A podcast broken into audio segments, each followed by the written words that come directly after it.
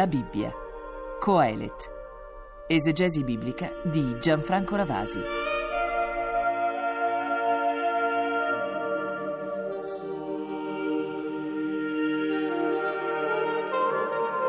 Ritorna la lettura di Coelet, una lettura sempre amara. Questa volta Coelet considera il tema della morte. Egli si basa sulla tradizionale dottrina secondo la quale Dio, creando l'uomo, gli aveva infuso uno spirito vitale.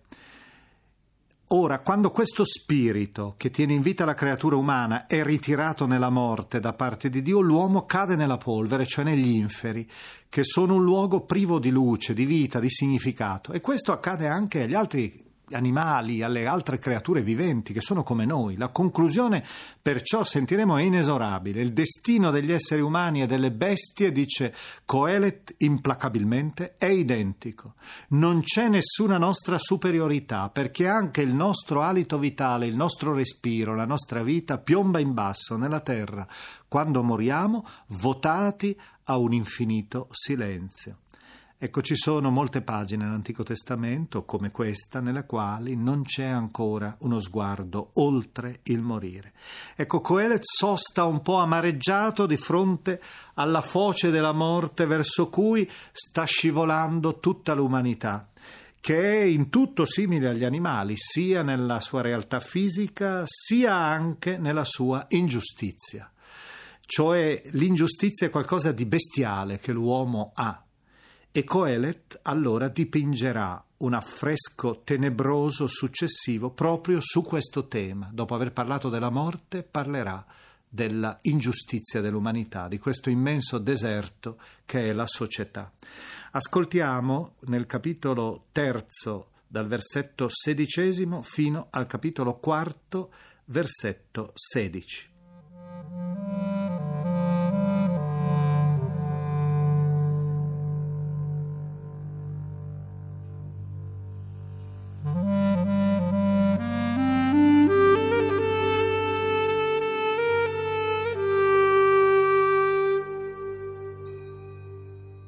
Un'altra cosa ho visto sotto il sole.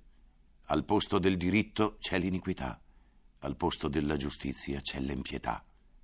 Ne ho concluso che il giusto e l'empio sono sotto il giudizio di Dio, perché c'è un tempo per ogni cosa e un giudizio per ogni azione. Ho poi pensato in cuor mio a proposito degli uomini. Dio fa questo per provarli e per mostrare che essi per sé non sono che bestie Infatti la sorte degli uomini è la stessa di quella degli animali. Come muoiono questi, così muoiono quelli. Gli uni e gli altri hanno uno stesso soffio vitale, senza che l'uomo abbia nulla in più rispetto all'animale. Sì, gli uni e gli altri sono vanità.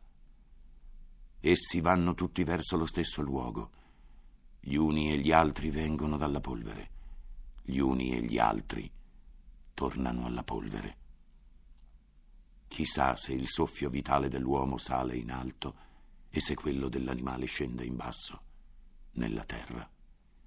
Così ho compreso che non c'è alcun bene per l'uomo, se non che egli goda di ciò che fa, perché questo è il suo destino. Nessuno, infatti, lo porterà a vedere ciò che accadrà dopo di lui.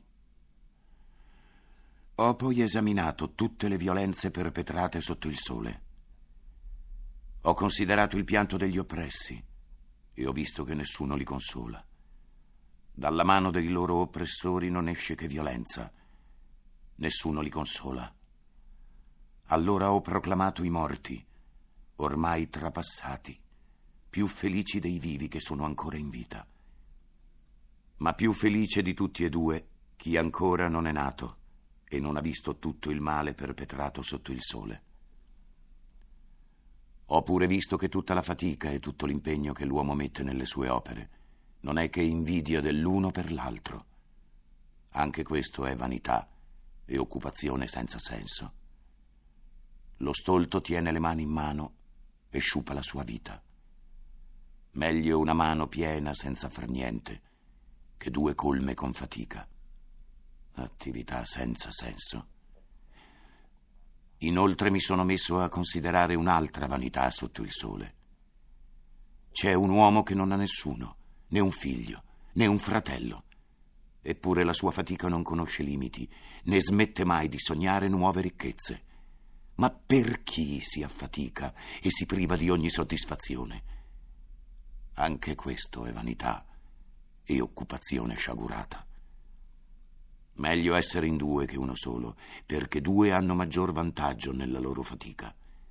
Se infatti uno cade, può essere rialzato dal compagno. Guai, invece, a chi è solo. Se cade, non c'è chi lo rialzi.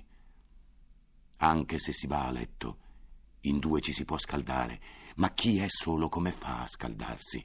E se uno è aggredito, in due possono resistere.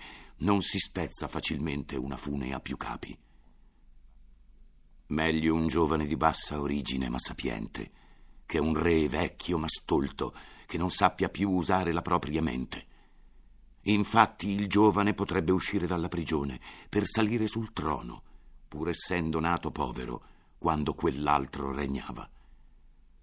Ho visto allora tutta la gente che vive sotto il sole schierarsi dalla parte di questo giovane che va a mettersi nel posto dell'altro. Era innumerevole la folla che lo seguiva. Eppure quelli che verranno dopo non saranno contenti di lui. Anche questo è vanità e occupazione senza senso.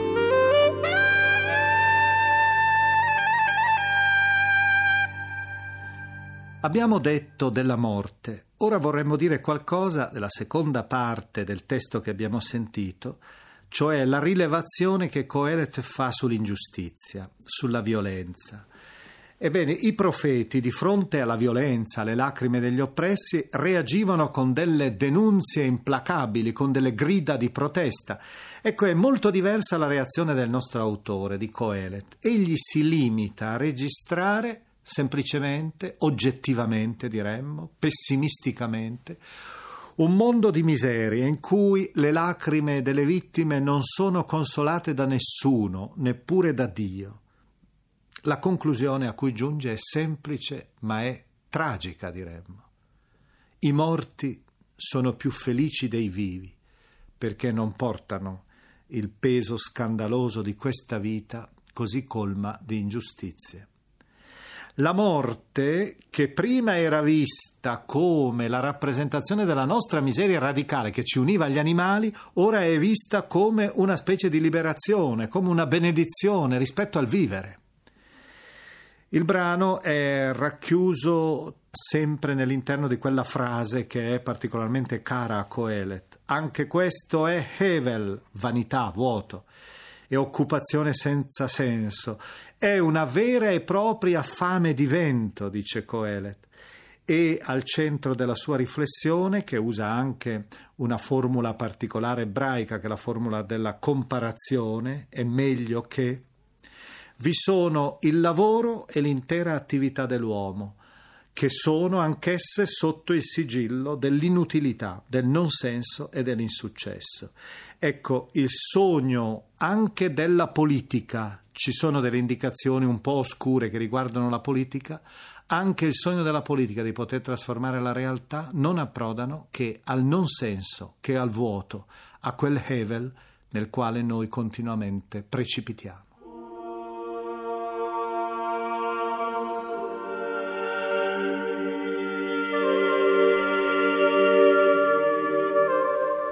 Abbiamo trasmesso La Bibbia, Coelet, esegesi biblica di Gianfranco Ravasi, lettura di Alarico Salaroli.